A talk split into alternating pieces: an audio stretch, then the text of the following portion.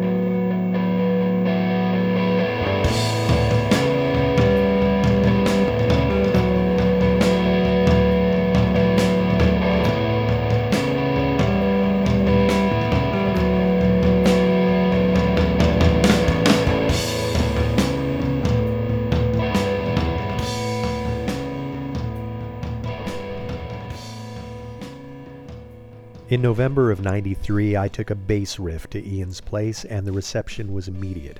He picked up his guitar and found something that fit right away. Keith came in, played on his thighs or Tupperware or something, knowing what he could add to it. And Brad started in with lyrics that would eventually become Something's on Your Side. It wasn't the first sofa song I had originated, there had been another called Half Bad before that but it's still one of my favorites of ours. It was Joy Division that inspired me to bring it in, but it reminds me too of Bauhaus's Bela Lugosi's Dead with the descending bass line.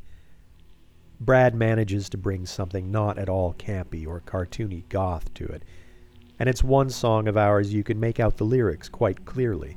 Not that I always know what he's on about, but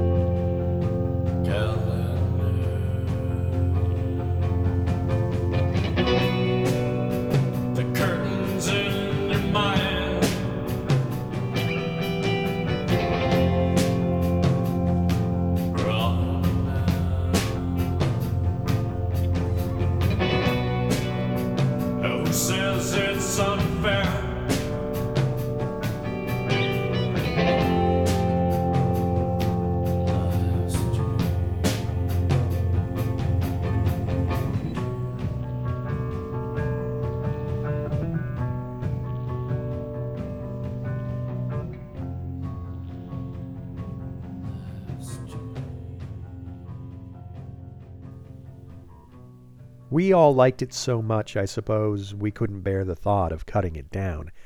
It ended up as a nine minute epic, appearing at the end of our first album. and was a song we could only ever play live once or twice, for a band generally unwilling to pay much heed to rock or pop conventions. Sofa was also no one's idea of a jam band, and we usually kept our songs pretty concise. It was one of those brilliantly sunny, impossibly cold Saturday mornings in Montreal between Christmas of 93 and New Year's that we laid down the bed tracks for the album. I met Ian at his place and we walked over to get our amps from the rehearsal space, catching a taxi down to a studio in Old Montreal. Our friend Kevin Komoda was there to record the band. He didn't want to be called a producer. I can't recall if we did it in one day or two. It must have been two. But I'm pretty sure I was never fully warm throughout our time there. We ended up with nine songs, 52 minutes of music. We had rehearsed every song within an inch of its life, so there were no outtakes, and everything was used. Say what you will about those young men, they knew better than to waste an opportunity. A few songs dated back to that Beaubien rehearsal space where I met the guys, but most were written after I had joined six months prior. It's a funny thing to hear 22 years later. We would, within the year it was released, essentially disown the record as a hastily put together document. In fact, the two albums that followed were each far more quickly assembled, more on that soon. But the thing was, this was Sofa before we had found our sound. The album, appropriately, would be called Test Tone. We were casting about for the direction our influences would take us, and there were hints in there, but it was a bit of a mess. Better thought of, maybe, as a series of demos than a proper album. It also took forever to get the money together to see the master recording turned into CDs. In 1994, it was still a big deal for a young band to release a CD rather than a cassette. This, we were certain, separated the serious artists from the posers. We were almost done mixing it in early winter, but wouldn't have the CDs in hand until the fall, with a little financial boost from Ian's friend Aidan. By the time the CD launch party came, we were bored with the songs and had written another album's worth of material, but held it together long enough to get through the show, thinking it was only fair to play most of the disc. One late addition to the album was a sad bit of soul that we wrote after we were done in the studio. We had no money to record it as we had the other songs, but Kevin came to our jam space and set up a portable digital recorder. On the CD, the song Big Dance Hall has a layer of vinyl scratches and pops laid thickly over it. Our self conscious attempt to disguise that it was a quickie recording and didn't belong with the other tracks. But I prefer to hear it today without that. It was another sign of where we were soon headed. We played it only a handful of times live, as was our way, but I felt it was one of our better efforts and never given its due.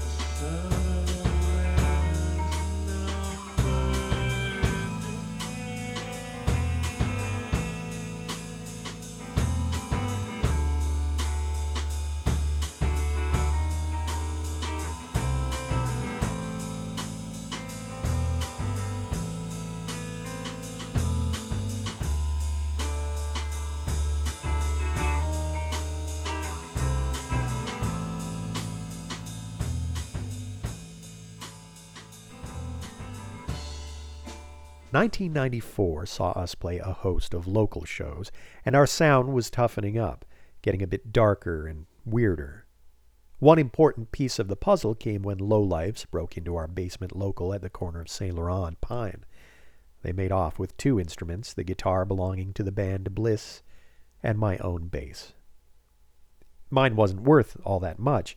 An Ibanez Roadstar 2. It might have cost me two or three hundred when I bought it in 1987, but it was all I had. And I hadn't been saving anything working at the hotel.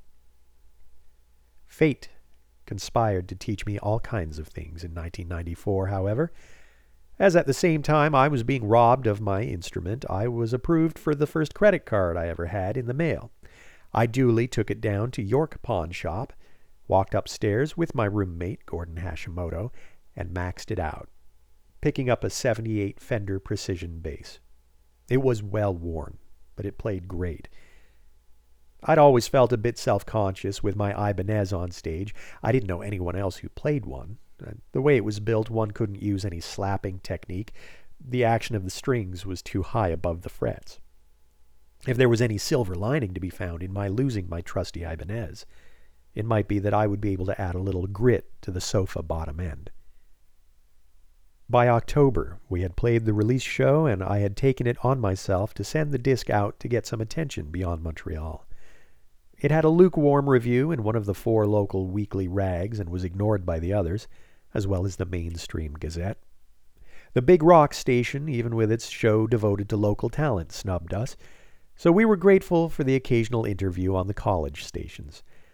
I was happy to see a very nice review on the back page of Canadian Musician magazine. No one in the band read the magazine, though I used to. And I was gutted to see an outright pan in chart. It felt like kicking a man when he's down. Sensitive boys playing earnest music, we should have seen it coming. It was just about the end of my promoting attempts anyway. It was clear my notions of what one needed to do to survive the music biz, born out of the trade magazine articles and rock radio stations I'd listened to, were not in sync with what the band was actually doing or where the business was soon headed. Besides, I didn't want to be a manager or a promoter, and I was content to be the bassist rather than the singer and lyricist. Brad was better at these than I was. He also took the lead in designing the majority of our artwork for releases and posters and the occasional t shirt. My last hurrah as a wheeler dealer, though, came after New Year's of 95. I was now living on my own in a shoebox and had seen my girlfriend off to the train that would take her back to Toronto, where she had moved to study film. A few hours later, I was back in my apartment when she called, out of breath. She had taken the taxi from the train station, and the driver had it tuned to CFNY, Toronto, the country's biggest alternative rock station. I'd forgotten that I'd sent them our CD and press packet months before. They were featuring Test Tone on their own Sunday night Canadian music show, and she had run into her place and called me, her landline phone, to the speaker of the stereo. It didn't amount to much, but it was a shot in the arm. A nice little gesture to give me some hope for the future.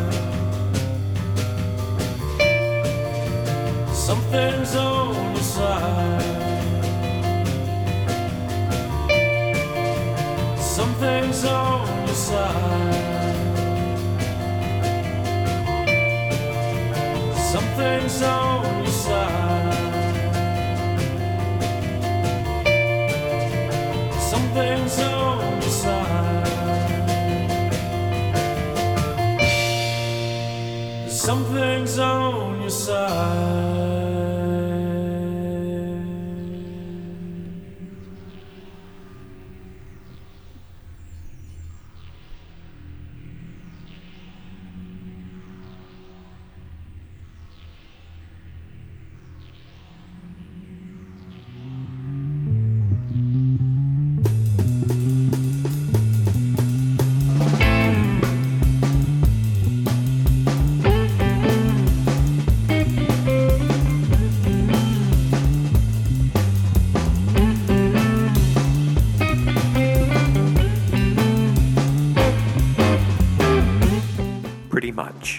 Episode 66 Something's on Your Side.